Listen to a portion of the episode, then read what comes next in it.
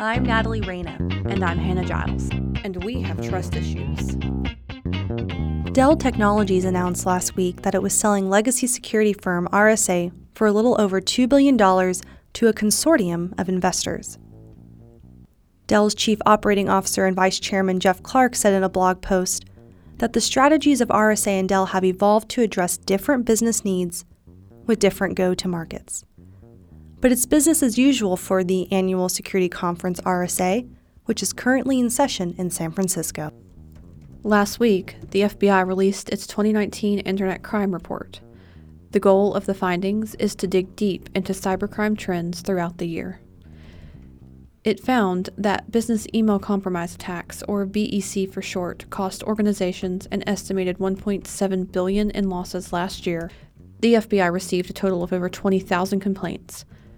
The most attacks reported were phishing, and the most expensive complaints they found were related to extortion through romance or confidence fraud.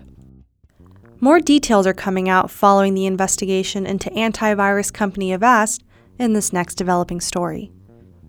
The company reportedly harvested and sold the browsing history of over 100 million users.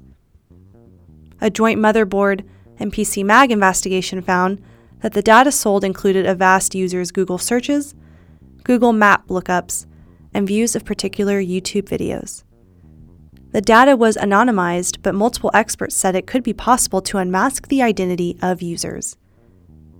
In a statement, Czech based Avast said that they changed their privacy policies last December and have shut down their subsidiary responsible for the selling of data. But as far as data authorities are concerned, this isn't the end of the story for the potential GDPR violation. And with that, I'm Natalie Reyna. And I'm Hannah Giles. And welcome to the Trust Issues Club.